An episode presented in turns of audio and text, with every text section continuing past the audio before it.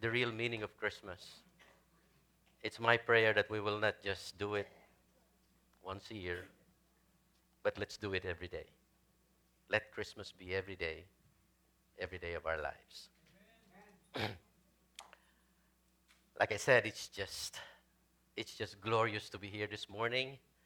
And uh, I know you're excited about the gifts you're going to give me.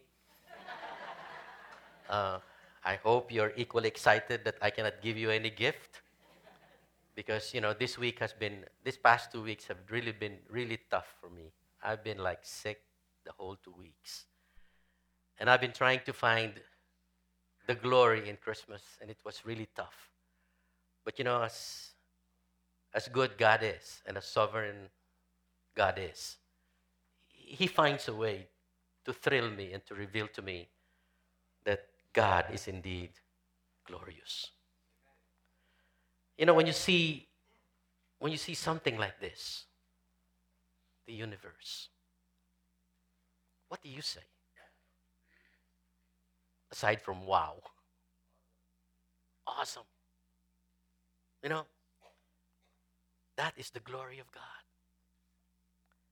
And this morning, I would like to talk about Christmas being the glory of God revealed.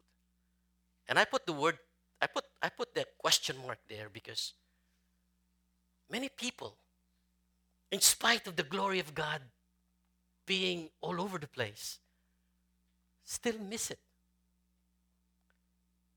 I mean, when we look at the stars, when we look at the baby born, you know, to a family, a new, like Mike, you know, has a new baby, right? You know, I thank God, Mike, she doesn't look like you, okay?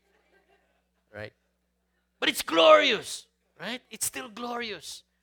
But people, people do not still see. You know, in spite of the glory of God revealed everywhere, people still miss it. And it's my prayer for us this morning that, you know, we will see the glory of God. And God has been revealing that to us over and over again. And the problem is just with us. We keep missing it. We don't see it in spite of it revealed. Shall we stand to look at scriptures this morning? Luke 2 8 and following, the actual Christmas recounted. Let's just remember the story. Let's read it together. In the same region,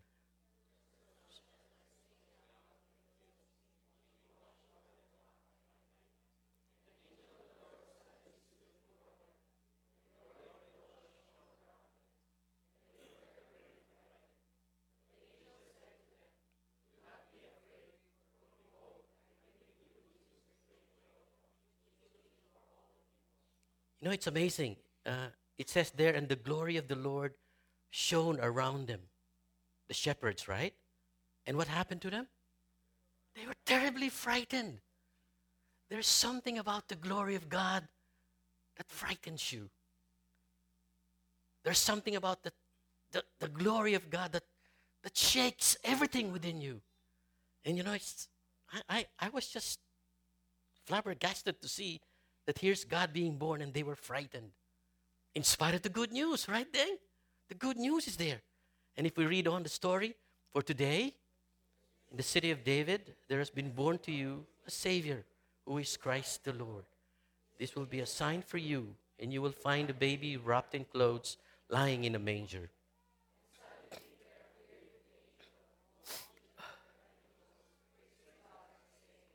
Glory to God in the highest and on earth peace among men with whom he is pleased. And then in Isaiah 40, Christmas was prophesied. This was like 700 years before Christ came. And I want you to see the beauty of the Word of God. It starts with comfort, comfort my people, says your God. Read it, please.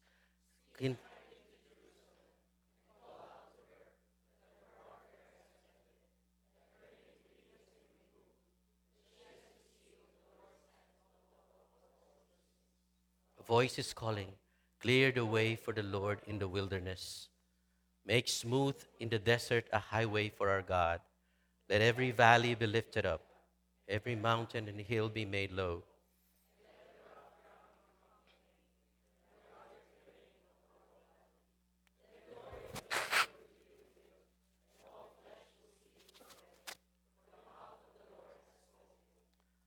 Look at verse 5. It says, Then the glory of the Lord will be revealed. This was a prophecy. And then in Hebrews 1 1 to 3, the Christmas interpreted when actually it came to pass already. God, after He spoke long ago to the fathers in the prophets in many portions and in many ways, and in these last days He has spoken to us in His Son, whom He appointed heir of all things, through whom also He made the world. And He is the radiance of His glory and the exact representation of His nature. Let's pray. Father in heaven, you are glorious. Everything about you and everything around you, everything that you are, have touched, have made, have created, they are glorious. Help us to see that, Lord. Your Son is glorious. Help us to see, Lord, that we, your creation, are also glorious. Father, reveal to us the glory of Christmas this morning. And Lord, may this revelation forever impress upon us the need to seek you, to look for you and your glory forever. We commit this time to you, Father. Help us see the real meaning of Christmas in your Son. In Jesus' name we pray. Amen. Please be seated. We want to rediscover Christmas. Okay, so as I as I shared with you two weeks ago, if if we just strip Christmas of all of its trappings, what will remain? Remove the gifts. Okay, of course, don't forget to give one another the gift. The Christmas tree, Santa Claus, the lights. You know what will come out? What will be left is this the simplicity of God becoming man to be with man. Can you imagine that? The glorious God, as glorious as He is, becoming man to be with us. That's the simplicity and the beauty of Christmas. It's all about God's presence and of God's glory. Amen? That's all there is. And this morning, I want to talk about the glory of God. Christmas is all about the glory of God revealed. And like I said, and like I prayed, I hope that this will come out very clear right before us this morning that when we walk out of there, we will be different people. What does the glory of God mean? What is it exactly? Glorious. What does it mean? And why is that important to us people? The glory of God. What does it mean? Why is it important? You know why? If you do not understand the glory of God, look at me. You will look for somebody else's glory. It will not be God, it will be somebody else. And that's going to be trouble. That's why I want us to focus on the glory of God. Know about it exactly and what? Why is it important to us? The heavens declare the glory of god right? Just look at the heavens. It will declare the glory of god. In fact not not not only the heavens. Look at all creation. Just look around you. Go to the grand canyon. Look at you know this morning i was standing out out there. I was all myself trying to pray because i i wouldn't know if i'll be able to stand up here and be able to sustain the power to be able to speak to you guys because i'm sick and when I look at the clouds and I look at the sky, I was just flabbergasted by the glory of God. Step right out there, you will see the cloud, and the cloud, you know, covering the mountains. And I see the cloud all over, and I see God all over. That's the glory of God, and all creation declares it. You know, Webster defines glory as this number one, it says adoring praise or worshipful thanksgiving. Get that? It's, it's like saying, give glory to God. That's, that's adoring praise and worshipful thanksgiving, isn't it? worshiping Him and giving Him thanks for His what? Greatness. Because God is great. And then the second one is this resplendent beauty or magnificence. God is resplendent in His beauty, God is resplendent in His magnificence and His greatness. Like glory of autumn, the glory of the heavens, something like that. That's how Webster defines it. That's how Webster defines it. Now, with the help of that definition, let's take a look at what glory is to God now, shall we? Glory of God, inherent, resplendent beauty and magnificence. I want you to picture that. Res- inherent, resplendent beauty and magnificence. Glory to God. What am I trying to do? I'm trying to make you understand and define what the glory of God is. Okay? Let me help you. Glory is to God as brightness is to the sun. Did you get that? If the sun is bright, what makes the sun sun? It's brightness. Right? What makes God God? His glory. His glory. Glory is to God as wetness is to water. Wow. That's very clear, isn't it? Glory is to God as heat is to fire. That is glory. And I want you to picture it. Now, the question is this What is bright, wet, or hot about God that will make God God? I'm giving you a quiz. Very simple. The answer? His glory. His glory, which shows whenever and wherever He is present. Is God here today? He, this place is glorious, isn't it?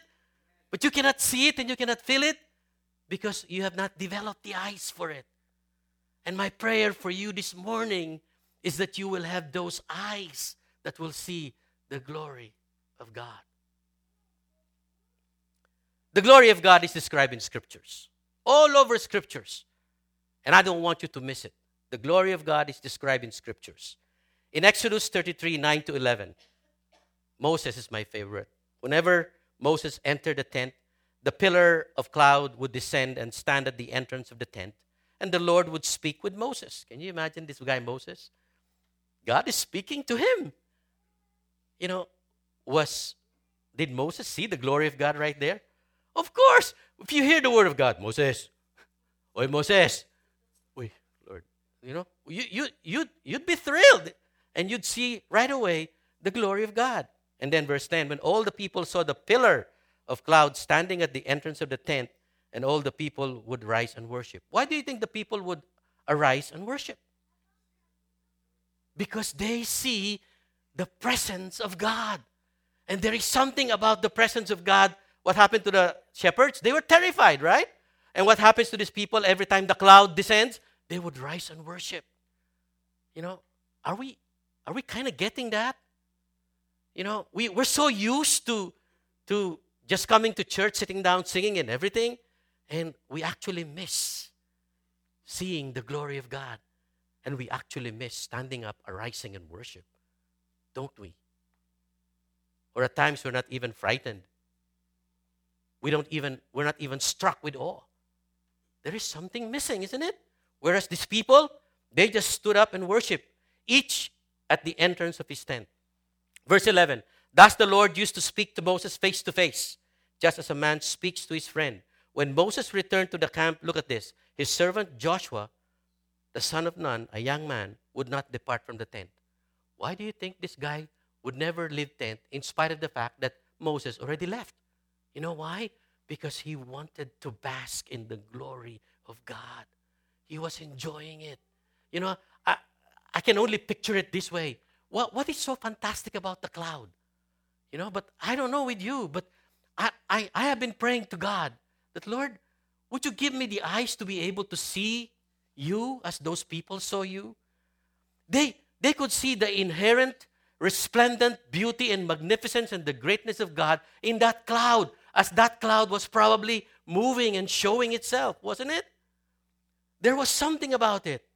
Scriptures is very clear that whenever a cloud comes, whenever a wind comes, Whenever a storm comes, whenever a fire comes, there is God.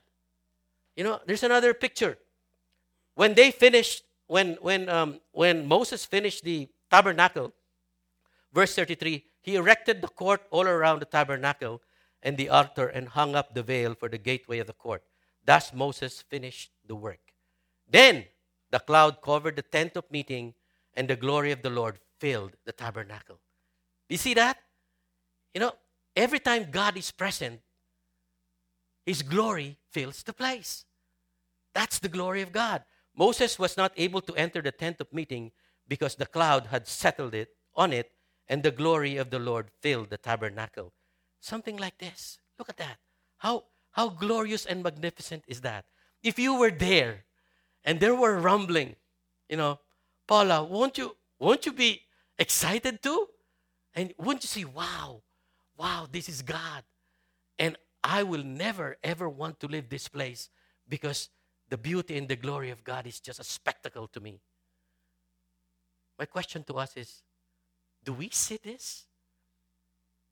Do we see this happening in our midst? Do we see this every day of our lives? You know, I submit to you if we don't, we need to repent and start seeing the glory of God. There is something we're missing right here, right now. The glory of God. God's glory is essentially His divine presence. The Jews call it Shekinah. Shekinah glory. Okay? Um, Shekinah glory. It is God's presence. Excuse me, guys. Pray for me. I'm sorry. Uh, God's presence, God's glory guided and led his people by night, pillar of clouds. That's the way it was. That's God's glory. It was God's glory or God's presence that fed his people manna every day when they were in the desert. If you were there and every time you come up in the morning, Charles, manna from heaven will fall, what would you say? The glory of God, right? Wouldn't you be excited with God? Of course, as, as the people were, they got so tired of manna, they started grumbling, like many of us we have, we have so much the blessings of God and the glory of God all around us that in spite of the blessing we all have, what do we do? We complain. Pansit na naman. Every time I go to the Bible study, it's just my luck. Every time I go to the Bible study, it's just pansit. You know, every time I miss the Bible study, the steak come out, okay? And instead of glorifying God, I complain. You know what did God do? His glory showed once more. They wanted meat? Okay. You know what God did? He showered them with what? Quails. Right? And you know, at that point, they were glorifying God because God's presence, awesome might, and greatness was there. And then after that, they forget all, all of a sudden who God is. Typical as we are. Folks, I want you to see the pattern of the people. Every time God reveals His glory, we see, then we forget. We see, then we forget. You know what? We shortchange ourselves. If we don't see the glory of God in the small things that are around us, look at me, you're shortchanging yourself and you're not experiencing the beauty and the greatness of the Christian life. We need to see the greatness of God in very small things around us. All you have to do is to open your eyes when you wake up in the morning and you see that lovely lady who slept with you, your wife, okay? Who slept with you, and then you wake up and you see, wow, how beautiful this woman is, okay? That's the glory of God, isn't it? Right? Kahit merong buta sa tabi yun, okay lang. Right? And we begin to see how beautiful God is. Shekinah. Shekinah means He caused to dwell. Shekinah glory, God caused to dwell divine presence. It is both simple and mysterious. You know, God, God is just, God has a sense of humor. He knows our capacity to understand, right, Bong? That's why he said, you know what? I, I will make it simple for Bong and all of these people. I'll just make it like a cloud, right? Because if I make it complicated, man, you'll freak out, right? I'll make it like a pillar of cloud. I'll make it like manna. I'll make it like quails coming, just dropping, and then, you know, simple things. Those are simple things. But you know what? The Bible speaks about mysterious things about the glory of God. Guys, your eyes, your mind, your heart haven't seen anything yet, is what I'm saying. Okay? Here's an example. In the Bible, it talks about the mysterious presence or the glory of God. It's found in Ezekiel. Trust me. Okay? Trust me. It talks about the glory of God. And I would like to ask the talented people in this group, okay? Maybe Joel, okay? Joel, I'd like you to get a piece of paper and then you try to draw what we will read, what the scripture will say, okay? Hey, who else is a good, uh, talented uh, art graphic uh, designer here, okay? George? Oh, okay. You know, I, I want you, I want you, I want you the best. The best illustrator, okay? I want you to follow what the scriptures will say and describe to us. Michael? Michael. All right. Are you ready? I'm serious. Get a piece of paper and draw it, and then and show it to us later. Okay? These are the best illustrator that we have here. And I want you, I want you to picture what Ezekiel was describing when he saw the glory of God. Okay? Let's start. Ezekiel 1 4. As I looked, behold, a storm was coming from the north, a great cloud with fire flashing forth continually, and a bright light around it. And in its midst, something like glowing metal in the midst of the fire. Within it, there were figures resembling four living beings. Are you drawing it? And this was their appearance. They had human form. Each of them had four faces and four wings. Clear, huh? Their legs were straight, their feet were like calf's hoof, and they gleamed like burnished bronze. Under their wings, on their four sides, were human hands. And as for the faces and wings of the four of them, their wings touched one another. Mike? Their faces did not turn when they moved, each went straight forward. As for the form of their faces, each had the face of a man, four had the face of a lion on the right, and on the face of a bull on the left. And all four had the face of an eagle.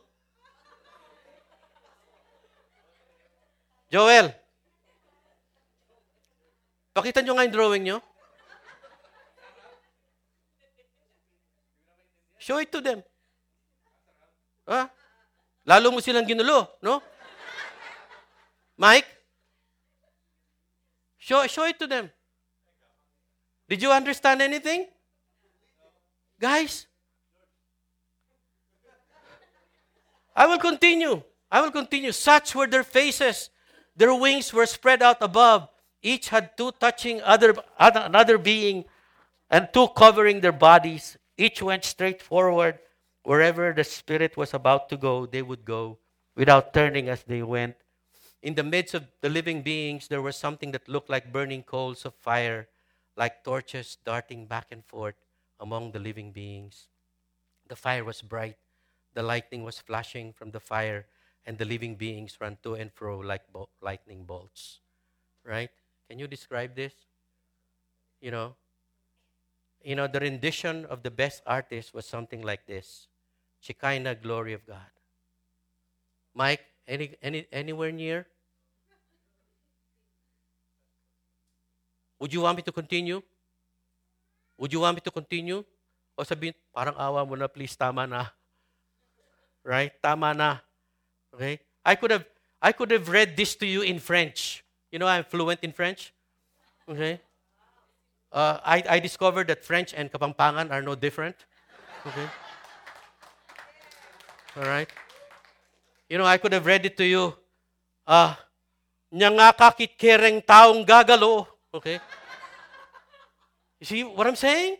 You know, I could have I could have just described it to you in Grabe habay, dakuwa eh, uy. Eh. You know? I, I could have expressed it to you in any different way that you understand and you would not have understood it at all.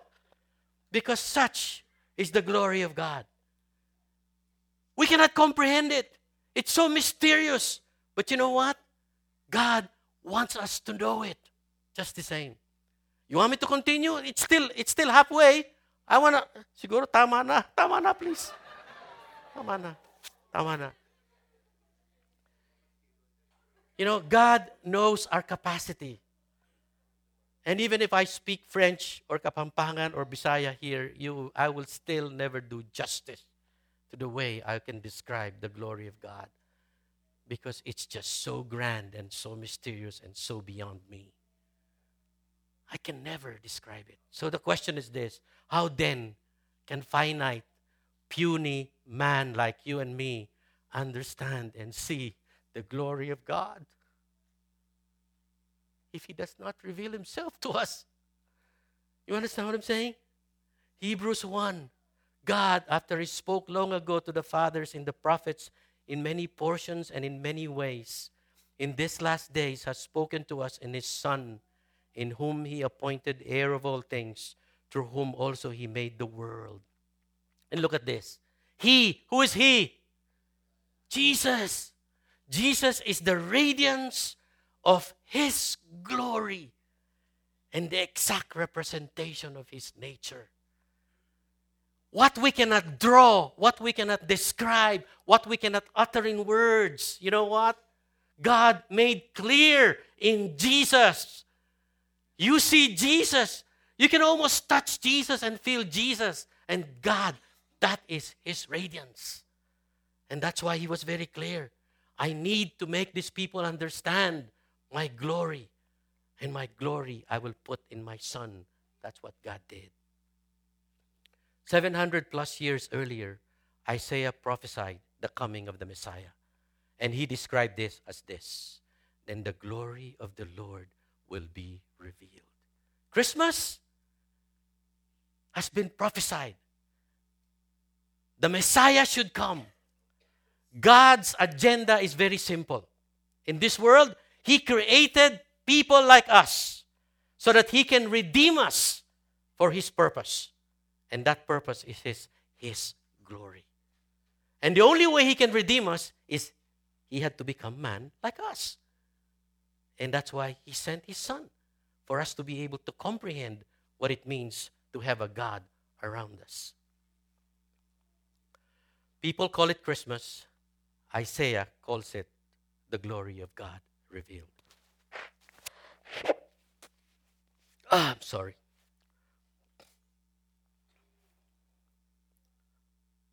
Pastor In Song last week said the search is over. Remember? People were searching and the search is over. That was 2000, almost 20,000, 13 years ago, Jesus came. And then we declare that the search is over. But I submit to you, let's not stop. The search has been over, but the glory of the one found needs to be seen and needs to be sought after. You know, I don't want us to celebrate Christmas every Christmas and sing and give gifts and that's it. I hope not.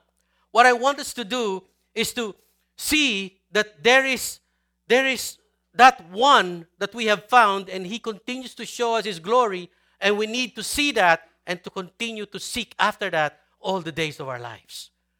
And that to me is the essence of our Christian living. When we try to see the glory of God and seek it after more than our own very lives. Why? Why am I asking us to do this? Let me challenge you with this question What happens to people who see the glory of God? Have you seen the glory of God? Don't answer. Maybe you might be embarrassed to say it. But for those of you who have seen the glory of God, praise God for you. Because I know something happened to you. But for those of you who are just being faced with this question for the first time, and you don't know what will happen to people who see the glory of God, this question is for you. Because perhaps you're missing something in your Christian life too. What happens to people who see the glory of God? Number one, they want more of it. Wow! Wow! Yun ba yun? Did you see that? Did you see that? I want more of that. Lord, some more. If you don't see it, you won't ask for it. In fact, you keep missing it. You keep grumbling. Where is God all this time? Duh, He's been there. And you just don't see it.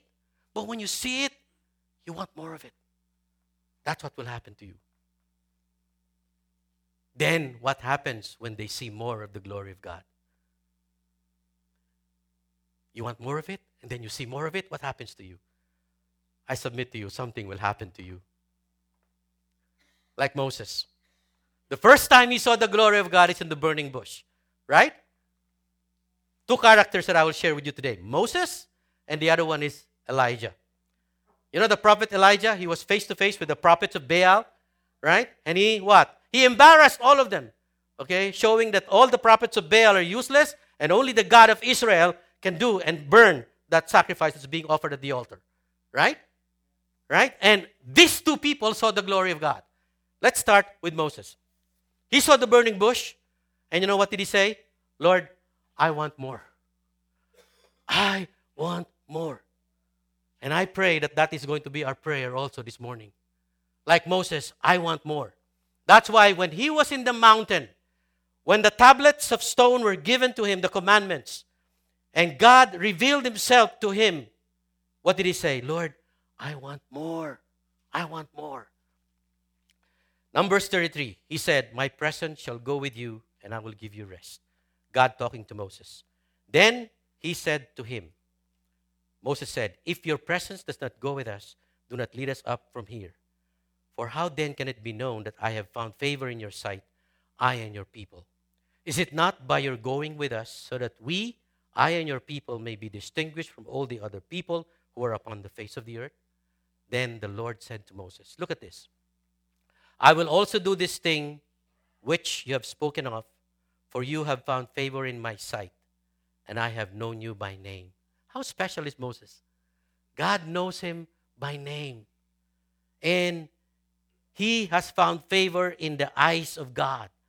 Then Moses said, Look at what Moses said. I pray, show me your glory. Well, why is this? Why is, why is Moses saying that? Hasn't Moses seen the glory of God? He has, right? And what's he asking for? Asking for more. I mean, it's amazing how this guy who has seen the glory of God keeps asking for more. And here we are. We see the glory of God every day of our lives. In our salvation, in our families, in our good life in America. Every time I look at TFC and look at Typhoon Pablo in Manila, I say, God, you're so good. You brought us here safe and sound. We take it for granted. And worse, we don't ask for more. And here is Moses asking for more. And you know, what, what happened? God gave him. God showed him his glory even from behind. Elijah. Elijah. Elijah was zealous for the Lord. Elijah. Then Elijah came there to a cave and lodged there. And behold, the word of the Lord came to him, and he said to him, What are you doing here, Elijah? And he said, I have been very zealous for the Lord, the God of hosts. He was in danger, that's why. And he said, For the sons of Israel have forsaken your covenant, torn, torn down your altars, and killed your prophets with the sword. And I am alone left, and they seek my life to take it away he was being sought by Jezebel, the queen, to be destroyed together with all the prophets of God. And he was scared. And then what did he say? Lord, I have been very zealous for you. I need your help. You know, when he has seen the glory of God, the prior to that, when all of the prophets of Baal were destroyed, right? And here he is, zealous for God, as if as if God was not there, but he is still very zealous for God. So he said, Go forth and stand on the mountain before the Lord. And behold, the Lord was passing by, and a great and strong wind was rending the mountain, breaking it in pieces, breaking in pieces the rocks before the Lord. But the Lord was not in the wind. After the wind, after the wind, an earthquake, but the Lord was not in the earthquake. After the earthquake, a fire, but the Lord was not in the fire. And after the fire, a gentle whisper. And then Elijah heard it, wrapped his face in his mantle, and went out and stood in the entrance of the cave. And behold, the voice came to him and said, What are you doing here, Elijah? What does that mean? The Lord was there, and the glory of God was there. You know, if you seek, if you see the glory of God, and then you ask for it, will God turn you down? Will God turn you down? No. He will reply and reveal more of His glory to you. What happens to people when they see, who see and seek the glory of God? Number one, they're changed.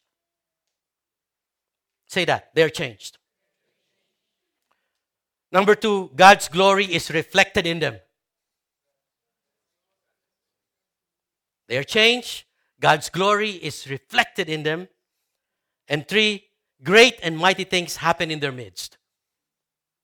Exciting, isn't it? You know, when when Moses went down, his face was radiant, wasn't it? And then he started to see miracles upon miracles of God's deliverance of these people. Why? because he was seeking the glory of God. And when he saw the glory of God, he was changed, and great and mighty things start to happen in the very midst of the people seeking the glory of God.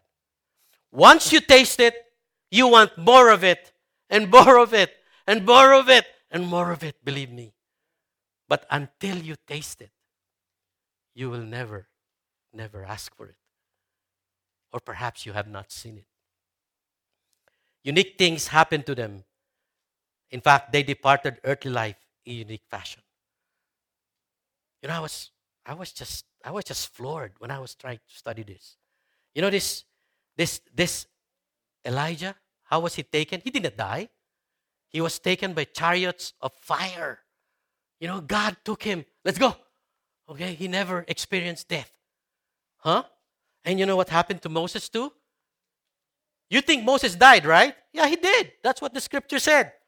You know, in, in Deuteronomy 34, verse 5, it says, So Moses, the Lord's servant, died there in the land of Moab, as the Lord has said he would. But look at the next verse. The Lord buried him in a valley in Moab, opposite the town of Beth Peor. But to this day, no one knows the exact place of his burial. You know, the people who see the glory of God and experience the glory of God revealed, something special happened to them. They never experienced the kind of death that most people experience. You know, probably God said he died, but you know what? I think God took him too. And you know, very interesting thing. Look at this. Guess who were present in the transfigured or glorified Christ in the mountain? Who? And who? Moses and Elijah. The two of them. Why the two of them? Huh? uniquely the two people who were seeking the glory of God and who were changed by the glory of God, who had experienced the glory of God big time. The two of them. And you know what? It was also the point where Jesus was glorified in that mountain in Matthew chapter 17. Six days later, Jesus took with him Peter, James, and John, his brother, and led them up on a high mountain by themselves. And he was transfigured before them. In other words, Jesus was changed. Jesus was glorified before whom? Peter, James, and John. Right? And he was transfigured before them, and his face shone like the sun, and his garments became as white as light. And look at this Behold, Moses and Elijah appeared to them talking with him. You know, in Matthew 16, Jesus was asking his disciples, uh, his disciples, hey, who, who do people say I am? And what did the disciples say? Oh, they, they, they say you're John the Baptist. Or they say you're Jeremiah. Or they say you're, you're Elijah. And then he, he, he looked straight at, his, at, at Peter. Peter, who do you say I am? You know what Peter said? Peter understood who Jesus is. He said, You are the Christ. You are the Son of the living God. This was in Matthew 16.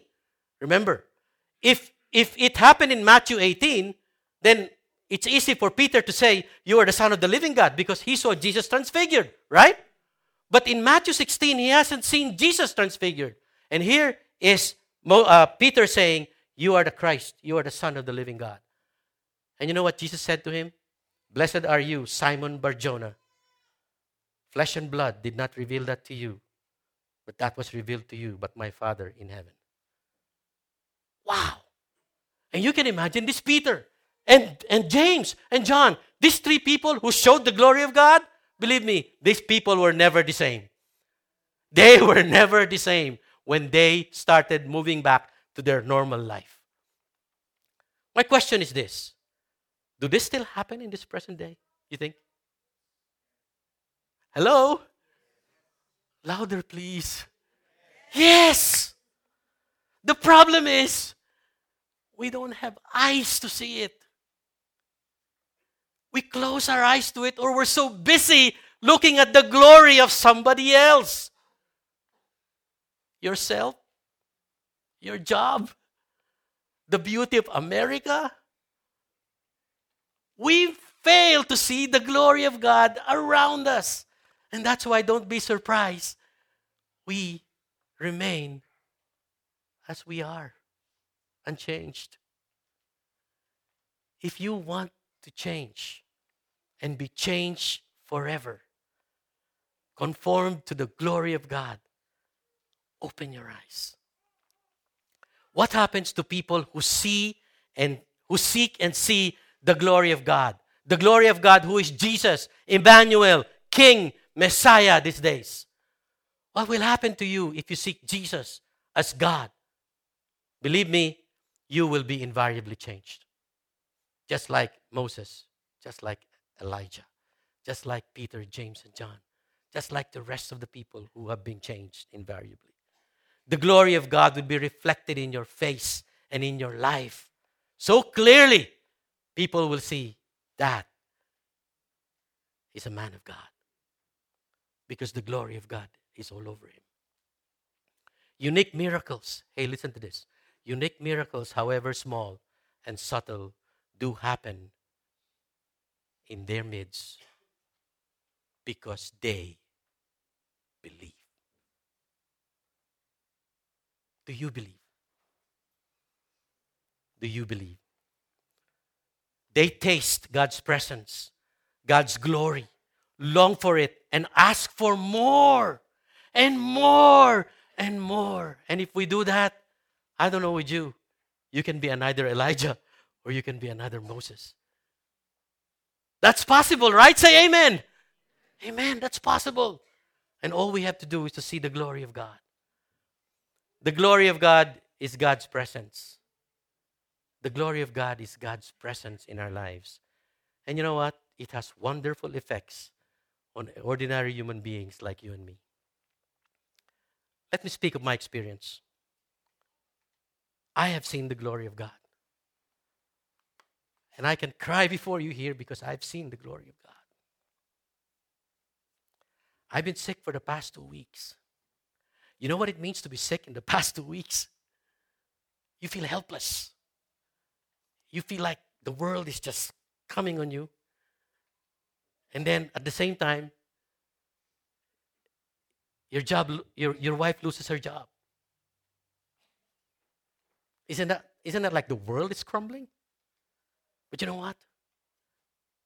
If you see the glory of God, that is nothing. I was preparing this message while I was coughing, while I was sneezing, and while I was chilling. And I was still thinking of what God, what will you impress upon me? And you know, as I was thinking about it, he flashed back to me. He said, Haven't I seen you, my glory, just this year? October of 2011, when I went to the Catalyst in Atlanta, I, I just went there because Pastor Peter told me to be there. And I wanted the free lunch, the free dinner, and the free everything free. Okay? I just wanted I just wanted to get by so that he will not get mad with me. I went. But you know, in that conference I saw the glory of God. I saw God speaking to me. I'm sure Pastor Insong, you know, he saw that too. He said, you know, take care of the young people. The young people are the hope of the church. You know, you are gone. Okay, you're old. Okay? Stop focusing on yourself, focus on the young people. So I got that burden. And I said, Lord, if that's what you want, okay, show me your glory. Okay? I want you to make people at the church. We were still very small then in Raymond, remember? Right? I want you to show me your glory by raising up someone who will take care of the young people. And then, Lord, sana, speak to my children too, so that they will have the burden. That was October of 2011. And the week after that, you know, Pastor Reggie, not knowing what happened, came to me. Pastor Dan, I have the burden for the young people. I want to help and challenge the young people. Isn't that the glory of God revealed? And then in the car, while, I, while my son picked me up, I told you the story already. And, and, uh, and, uh, and I said, I asked my son, out of the blue, you know, Dion was the one driving, okay?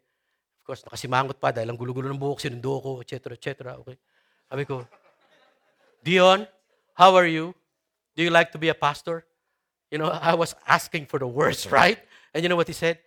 Yeah, actually, I like to be, but I'm just afraid. Wow! You know, what, am, what, am, what am I trying to tell you? God started to reveal himself to me already in a very glorious way. And then in January of 2012, you know, I heard the news that just early this year, my mom was not feeling well, and it's her birthday. And my, my sister told me, You better come home because, you know, it might be her last birthday. I said, No, can't be. She's very strong. Oh, it's okay, just come back.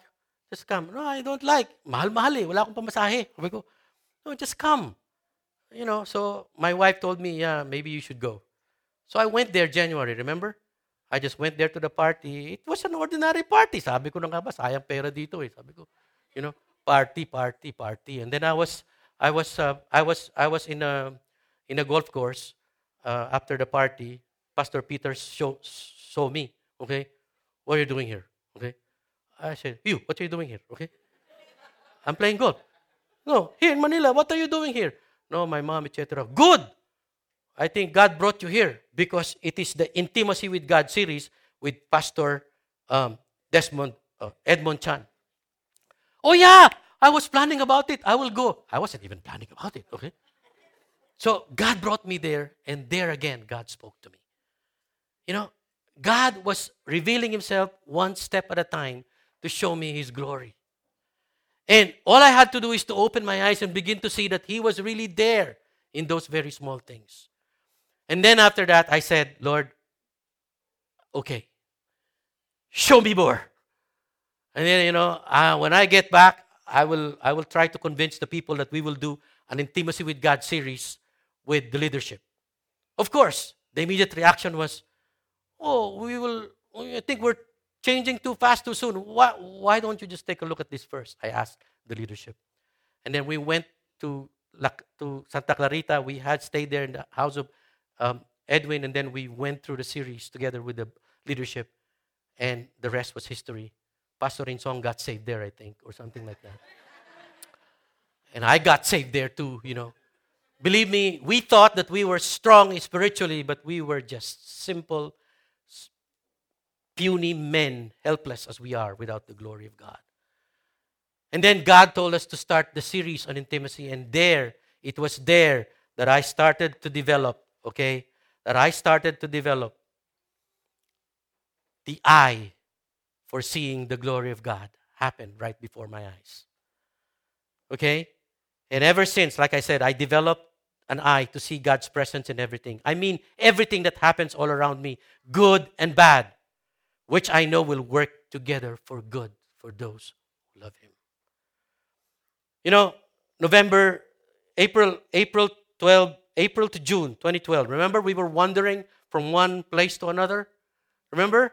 We were jumping from one place to another. We didn't know where to go until God brought us here in July of 2012.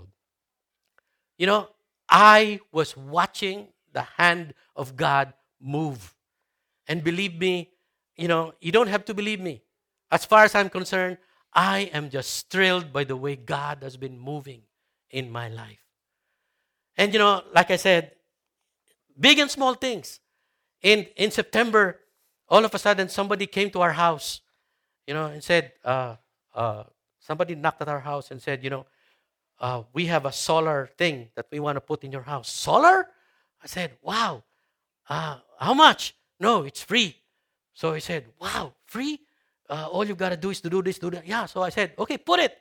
As they were putting it, as they were describing it, I was, I was thrilled by the idea.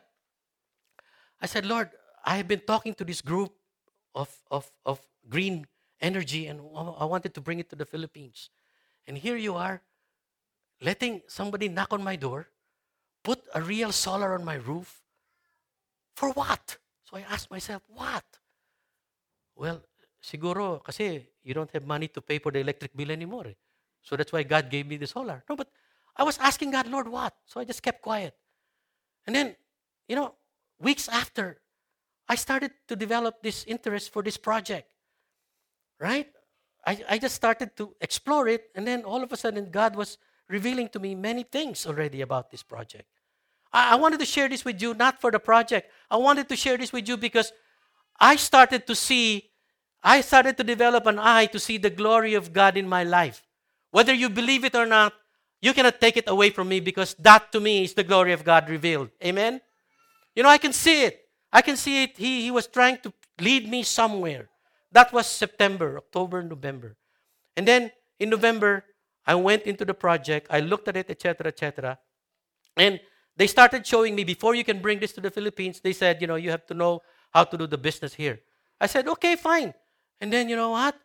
They told me hard things. I wanted to do it, but I'll bring it to the Philippines straight. They wanted me to do it here. I said, Lord, tanda ko na. You want me to knock on houses? They wanted me to knock on houses, right? And you know, I said, Lord, do you want me to do this? And he said, Yeah. Okay, if you want me to do this, make me successful. I said. You know, so I prayed. On my first day, they trained me how to knock. Knock, knock. Who's there? Okay. Solar, solar who? Okay, etc., etc. Okay. You know, it was very funny. But you know, I said, I can't do this. I'm too old. Lord, alam mo ba kung ano ako sa Pilipinas noon? Yabang ko pa. Ngayon, papador-to-door mo ko? Lord naman. No? Sabi ko, di bale, sige, just do it. Okay. Lord, show me your glory, I said. Show me your glory. You know, first knock, Funny, I fumbled. Second knock, third knock, fourth knock, I got one deal. Fourth knock, right? I had no idea what was happening with the company. I just, I just followed. I just did what I'm supposed to do, etc., etc. You know, on my first week, I was, uh, I was, I was in a meeting, and they told me I achieved the records of all records in that company. Come on, guys, give God the glory. Seriously, you know, and then they gave me a check. Oh, yeah, because you broke the records and you showed to these people, these young guys, that you, an old folk, can do something. In my heart, I said, no way. My God did it because God is glorious. Okay? And that's what I'm telling you. And then, you know, I, I, I was so close. Now, at this point in time, I, I was doing so well. And I was telling God, Lord, so, no, you will, you will do this for me. I said, He said, yes, okay. And then I was on last week, last week or two weeks ago, okay, I was I was I, I, I am two two points away from hitting the biggest bonus that the company has to offer. I'm two points away, okay? I got sick. Okay, so I couldn't do anything, right? And so I, I'm suspended, right? And so I was telling God, no, what are you doing? You know, uh, you can, you're making me sick. I am two, two points away from that. And everybody's telling me, Danny, you're two points away. How can I? I'm sick. I cannot even go out. I'm chilling. Right? You know, God made me stay in my home for the past two weeks, looking at that two points so close, but yet too far. Okay? And then, that very Monday, my wife said she lost her job. Okay? And I was sick. She lost her job. And what was I telling myself? I think you want me to work already, huh? Okay? And I said, Lord, okay, if you want me to work, make me, make me well now, now, now, now. Okay? God did not make me well. I wanted to put on my jacket and do those two remaining things. Because I want that glory. Okay? The glory for myself, probably not for God. He did not allow me. Okay? He said, No, sit, finish your message. Okay, so I was snipping and coughing and doing my message, and I still thinking, dalawa na lang, dalawa na lang, dalawa na lang. medicine, medicine, strong, dalawa na lang, dalawa na lang. Nothing happened. I got sick. The following day, my wife and I were having breakfast, and I was still very sick, and I asked her, honey, are you okay? Yeah, are you? I'm not. I said, why are you okay? Well, I lost my job, but you know, God has plans for me. Wow, talk about a godly woman, huh? And you know, I kept quiet, I prayed. I was still thinking of those two. Because my job, lo- uh, my wife lost her job, and that money will help, right? I mean, you know, my my stupid self, you know, not seeing the glory of God. Okay, I, I just said, Lord, okay, I will not work anymore because I know I'm sick. I'm just going to do the message. Forgive me, forgive me. But I know you will take care of me, even when I'm sick and even when I am not doing anything for you. I was quiet. My wife was like reading and she was smiling. And then when I said that, toot, toot, text. Okay? One deal came through. I said, God, how can I not serve you? How can I not serve you? I told that to my wife, Grace, look how good God is. I was thinking of those two. He had it right in his he had it right in his agenda and he gave it to me even if I did not have to work. Because he wanted to show me His glory. Because God is good.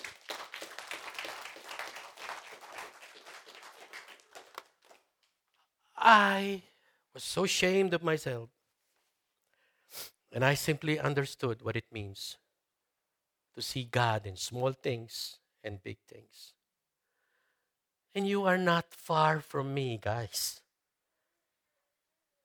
God is all around you, and all you need to see all you need to see is His presence.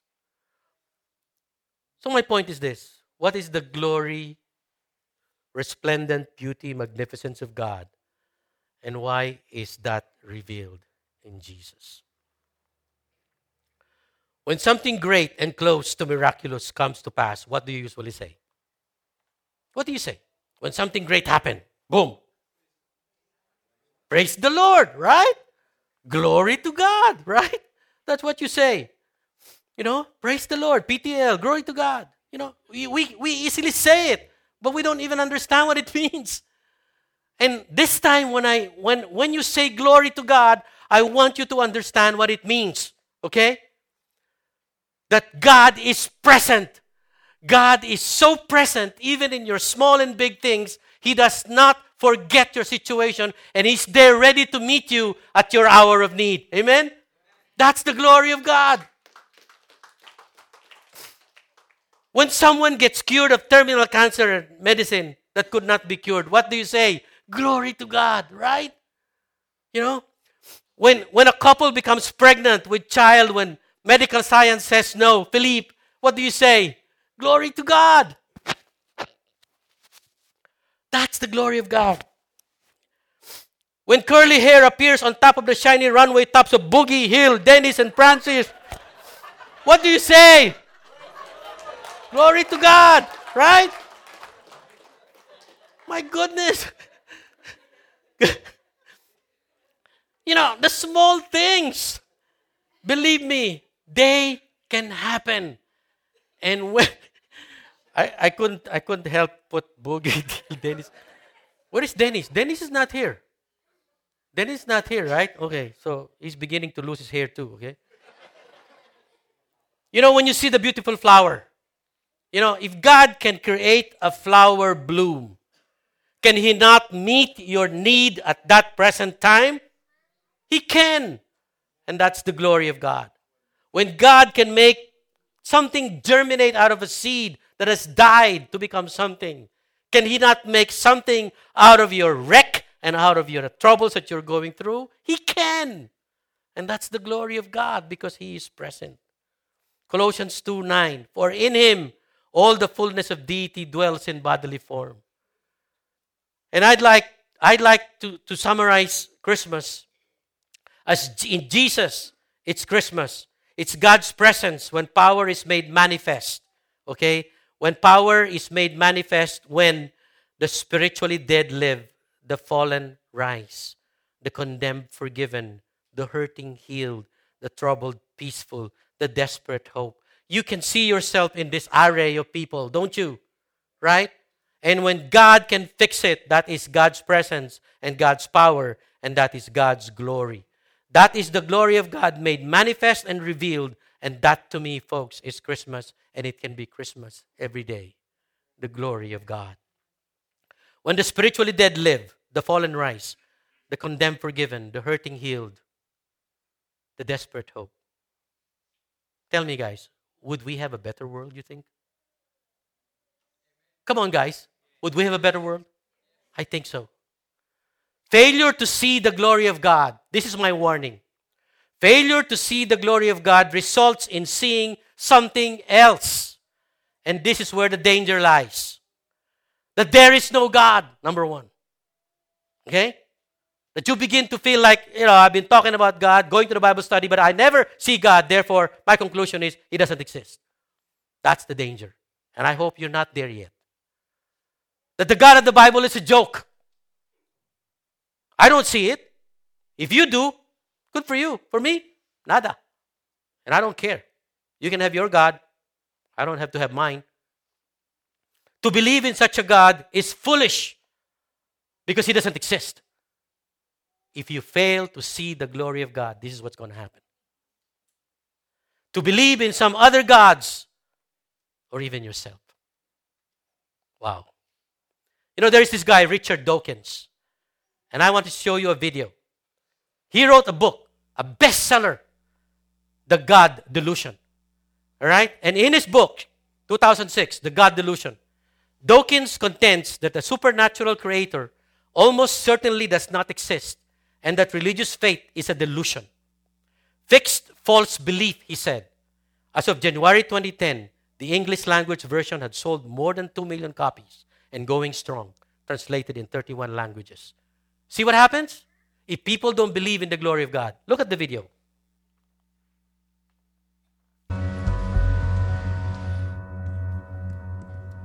Hello, Professor Dawkins. How are you? I'm Ben Stein. I'm so sorry to keep you waiting. How are you? Fine, thank you. You have uh, you have written that uh, God is a psychotic delinquent invented by mad, deluded people. No, I didn't say quite that. I said something rather better than that. Oh, well, please tell us what you said. Please tell us what you Uh, well, I would have to read it from, from, from the book. No, please. The God of the Old Testament is arguably the most unpleasant character in all fiction. Jealous and proud of it, a petty, unjust, unforgiving control freak, a vindictive, bloodthirsty ethnic cleanser, a misogynistic, homophobic, racist, infanticidal, genocidal, filicidal, pestilential, megalomaniacal, sadomasochistic, capriciously malevolent bully. So that's what you think of God. Yeah. How about how about if people believed in a God of infinite lovingness and kindness and forgiveness and generosity, sort of like the modern day God? Why spoil it for them?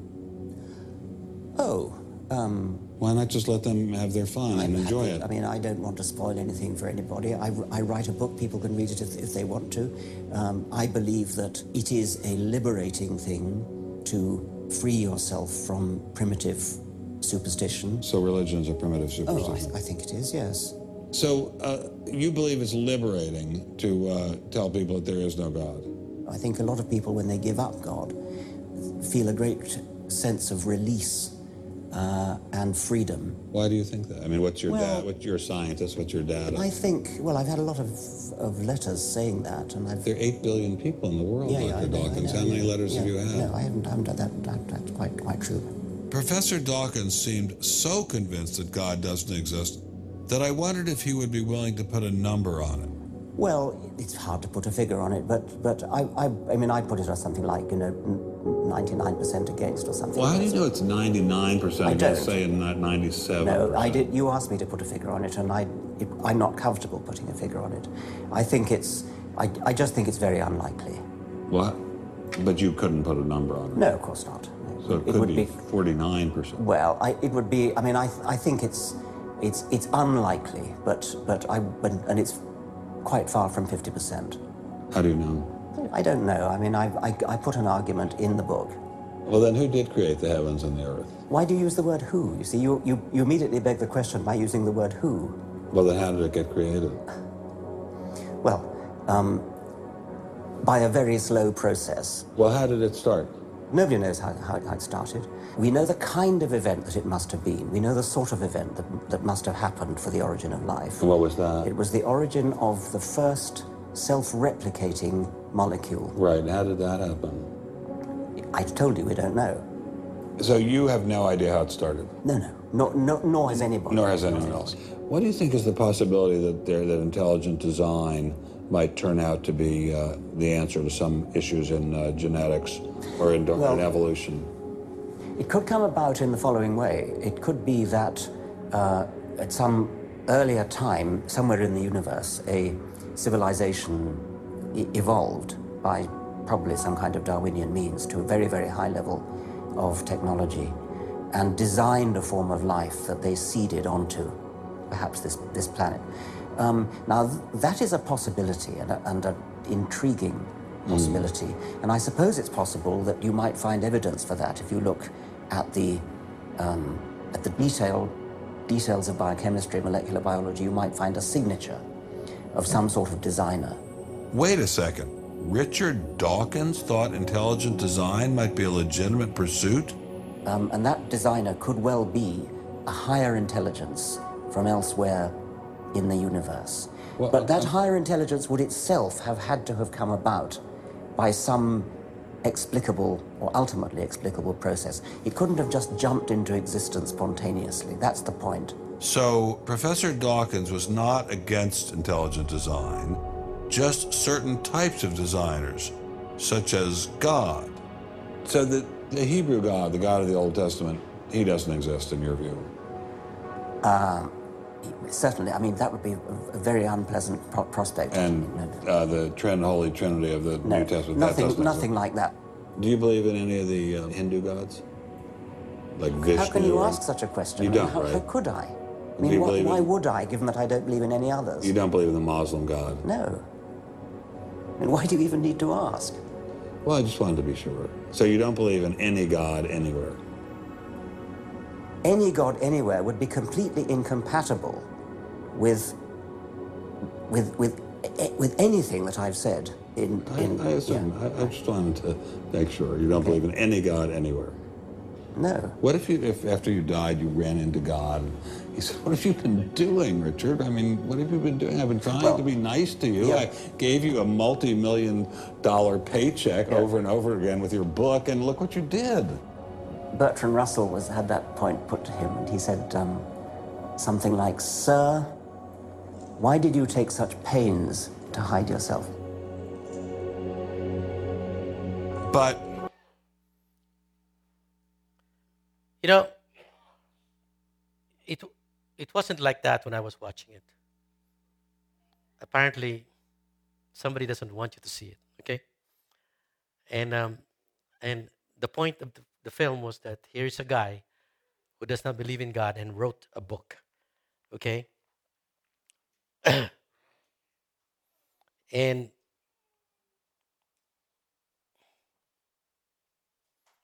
in the in the end of that clip, the guy Dawkins, he was asked the question, "What do you think God will say if you know you appeared and God said to you, "What have you done, Dawkins? I've given you millions of dollars for your books, and here you are denying me." And you know what he said? He quoted this guy, Bertrand Russell, another atheist, and he said he would tell God, Dawkins would tell God, "Sir, why did you take such pains to hide yourself?" You know, you know what this guy is saying? You know, he was trying to tell God, God, If you're God, why, why do you make it difficult for people to know you? That's what, that's what this guy is saying. And you know, and and it's funny. This is this is what God would have said. I did not reveal myself to you because you were never looking for me, so you never found me. And let's be careful because if we don't see the glory of God, we will look for somebody else's glory. And sooner or later, we might end up not believing in God at all. Okay? And we might end up like this guy. Worse, okay? You will say something like this I deserve respect. I deserve recognition. I'm seeking me and my glory. You know when that happens? Guys, when that happens, all hell will break loose. Many choose to remain blind. Many choose to remain blind, not seeing the glory of God. Many choose to remain blind, not seeing God's presence and power in man. The dead remains dead. The fallen fall deeper. The condemned condemned. The troubled continue in their troubles. The desperate remain hopeless. And what do we have? Guys, we have situations like this. You're familiar with what happened, right? You know the story, right, of this guy, Lanza? Huh? He didn't like the idea that his mom was going to put him in a what? Butch? In a hospital care or a or psychiatric ward. You know what he did? No, I don't like that. I want glory for myself. He killed his mom and he killed his mom's children. That's what happens when we seek somebody else's glory. But how does one get to see the glory of God? This is for us. How does one how does we get to see the glory of God? You know, I hope it will be the same for Moses as it has been as it will be for us. In Exodus 33 the Lord said to Moses, I will do this thing of which you have spoken, for I have found favor for you have found favor in my sight, and I have known you by name. And then Moses said, Pray, show me your glory. You know, how does one get to see the glory of God? It's very simple. Find favor in the eyes of God. Be favorable in God's sight, in other words. Just do as He says and as He please, and He will reveal His glory to you. Amen? Try to do the opposite, and you will never see the glory of God. But if God is telling you to do something very small, like, like, love your wife unconditionally, like obey your parents as it is unto the Lord, those small things, if you cannot even do that and do it for God, don't expect to see the glory of God. But if you're willing to do it, then you will see the glory of God because you will find favor in God's sight and you will be able to see the glory of God. Christmas is all about the glory of God revealed. In Jeremiah 29:13, it says, "You will seek me and find me if you seek me with all of your heart. I will be found by you," declares the Lord. Does God make it difficult for us to see him? No. All we have to do is to develop the eye to see his glory, and he will reveal himself to us more and more. Jesus in us.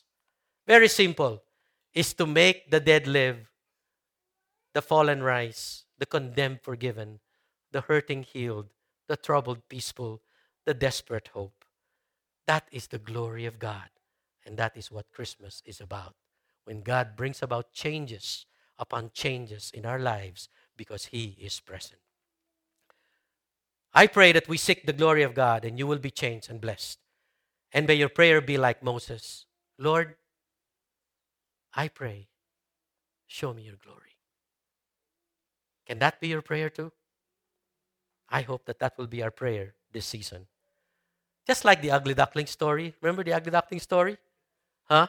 There was this there was this this duck that was there was this egg that was placed in the nest of the ducks and when they were all um, they were they were all what happened hatched okay uh, they were ducks and here was this guy who looked like he didn't like look like a duck he started to behave like a duck because he thought he was a duck. Everybody was saying quack quack, and he was saying oink oink. Was it oink oink or honk honk? Okay, and then you know he was he was he was feeling down already because he felt like he didn't belong. he was feeling miserable and miserable, and he started to go from one place to another until he found the right place. And one day, he was told that he was not a duck, he was actually a swan. And when he was swimming one day, and he actually looked at the water, he saw his reflection.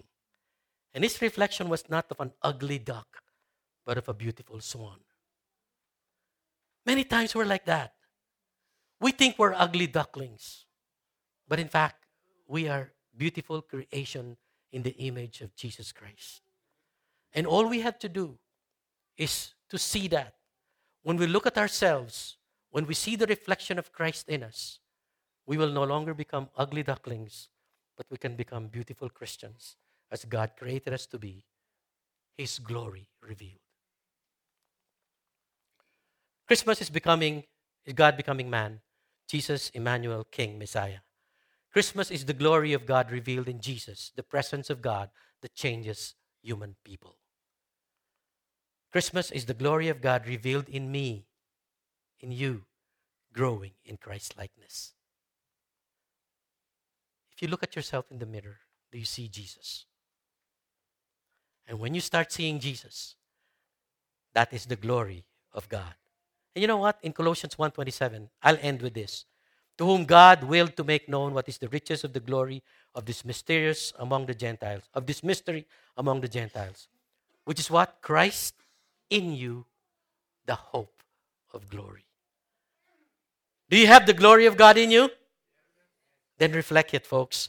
Christmas is the glory of God revealed in me, growing in Christ's likeness. Yes, you, and I mean you. You are the true follower and disciple of Christ who keeps growing in the supreme love for God, who keeps growing in the devotion to the Word, who keeps growing in self denial towards God and towards others, who keeps growing in Christ's likeness. Yes, you. You are the Christmas. God becoming man in you, your Christ likeness, the glory of God. Merry Christmas.